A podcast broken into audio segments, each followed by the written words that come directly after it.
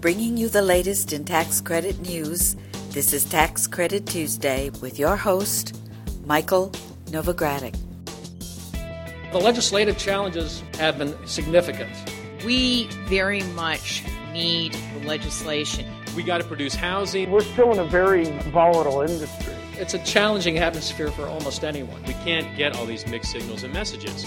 If he doesn't have a bipartisan bill, nothing's going to happen. Alternative energy is still very expensive. Hello, I'm Michael Novogradac, and this is Tax Credit Tuesday. Today is Tuesday, May 31st, 2011. I will start this week's podcast with an update on recent testimony about the New Market Tax Credit given in Congress by CDFI Fund Director Donna Gambrell. In historic tax credit news, I'll summarize the changes made last week to the National Park Service's procedures, procedures that are used for obtaining historic preservation certifications for rehabilitating historic structures.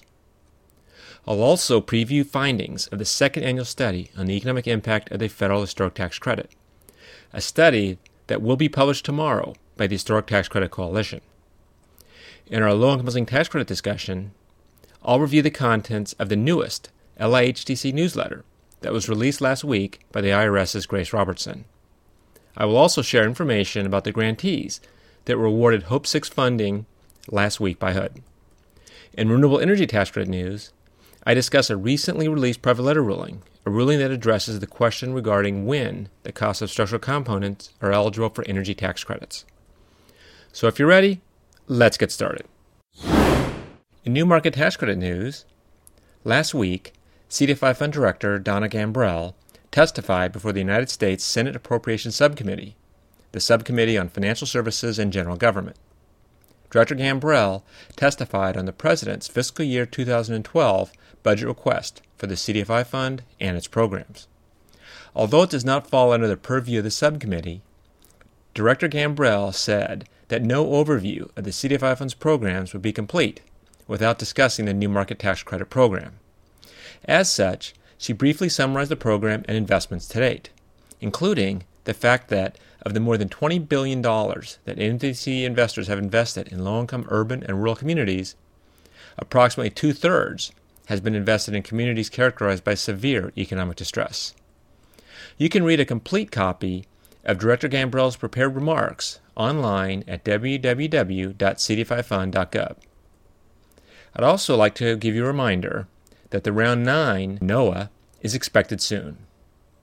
At the time of this recording, the New Market Tax community is eagerly awaiting the release of the Notice of Allocation Availability, or NOAA, for the ninth New Market Tax Allocation Application Round. As soon as the relevant dates for the ninth round are announced, Novogradac Company will be sure to spread the word. Now, there are several ways that you can monitor New Market Tax news. You can subscribe to our industry alerts. This email service is free, and you can subscribe online at www.novoco.com. You can also subscribe to the RSS feed of NMTC Breaking News at www.newmarketscredits.com. That's newmarketscredits.com. You can also follow us on Twitter at twitter.com backslash Novogradac or twitter.com backslash tax credit news.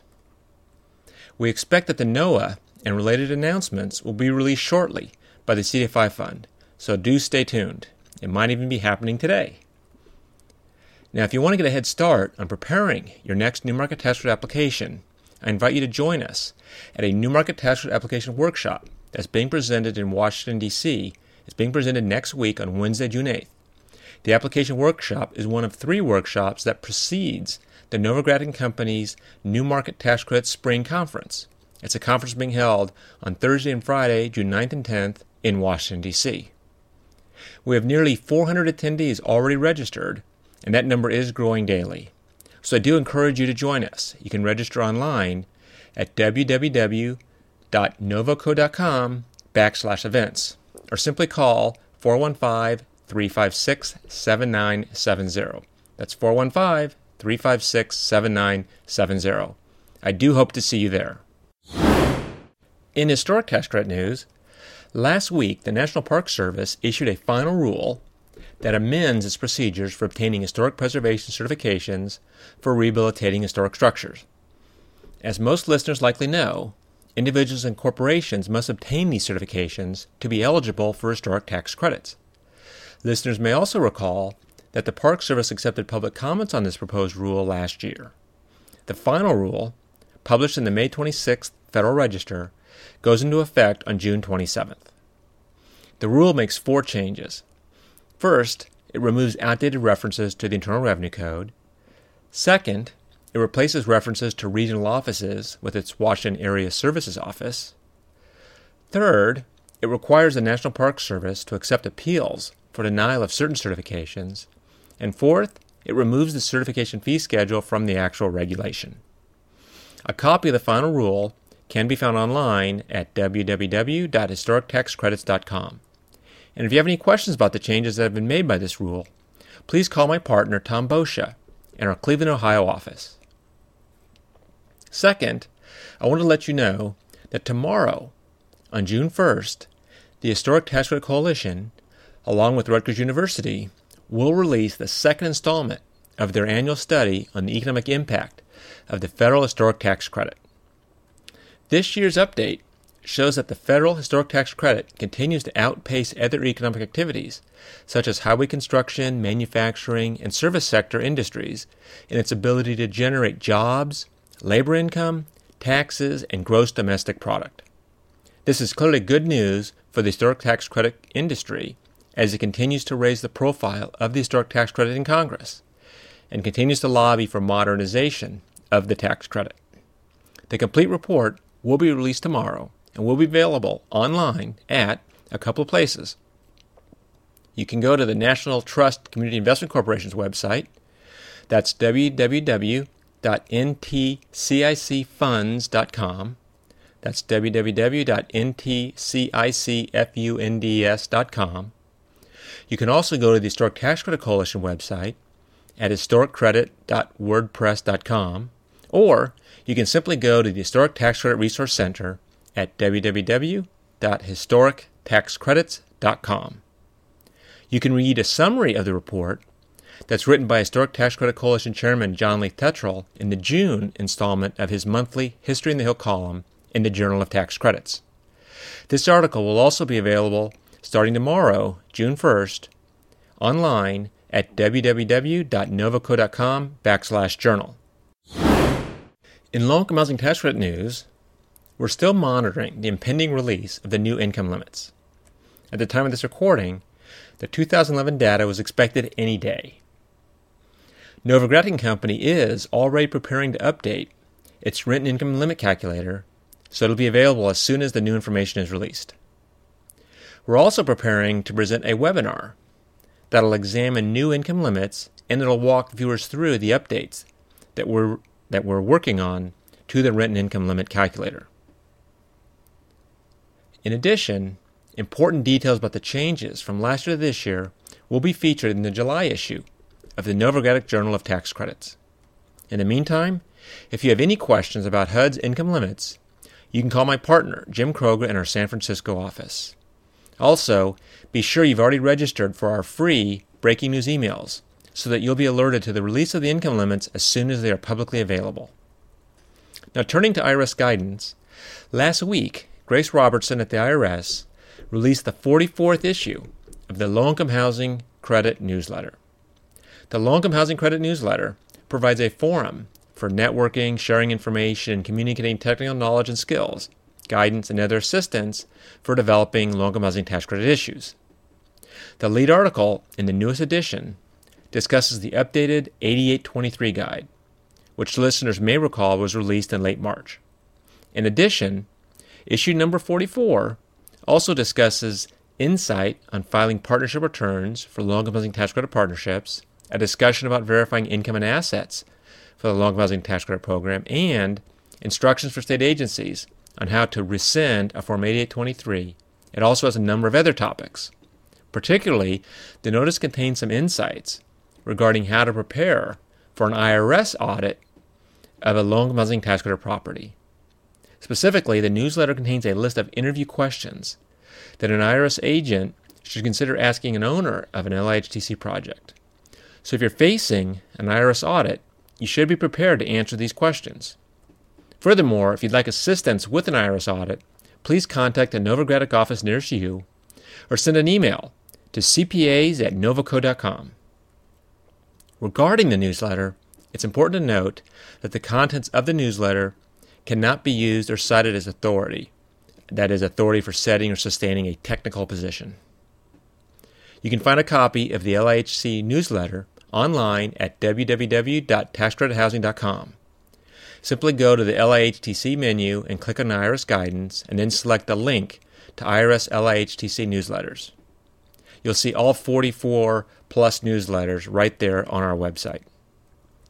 Turning to HUD Hope 6 grants, last week HUD announced that eight housing authorities will share nearly $153 million in funding from the Hope 6 revitalization program. HUD said the selected recipients each developed highly successful revitalization plans, plans that will transform a public housing development's physical condition and improve the lives of its residents. The eight grantees were chosen from a pool of 36 applicants.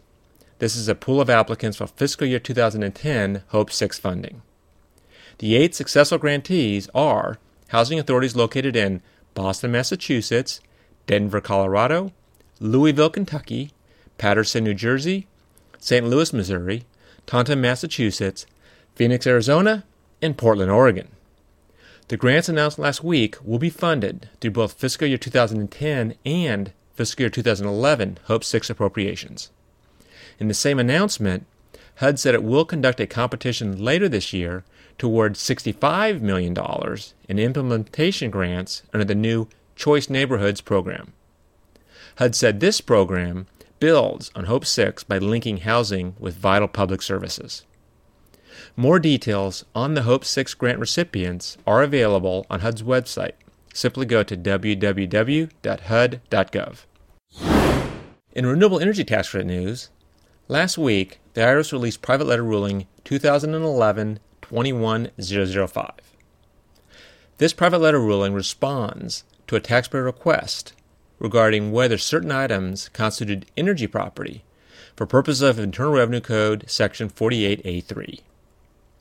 The private letter ruling redacts details about the item in question, but the letter does include a discussion about the rule under Section 48 that provides that building and structural components thereof do not generally qualify as Section 38 property for purposes of the investment tax credit.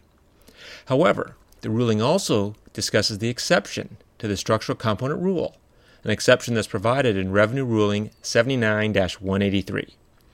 That exception concludes, in effect, that a structural component of a building, which is so specifically engineered that it is in essence part of the machinery or equipment with which it functions, does qualify as Section 38 property for purposes of the ITC.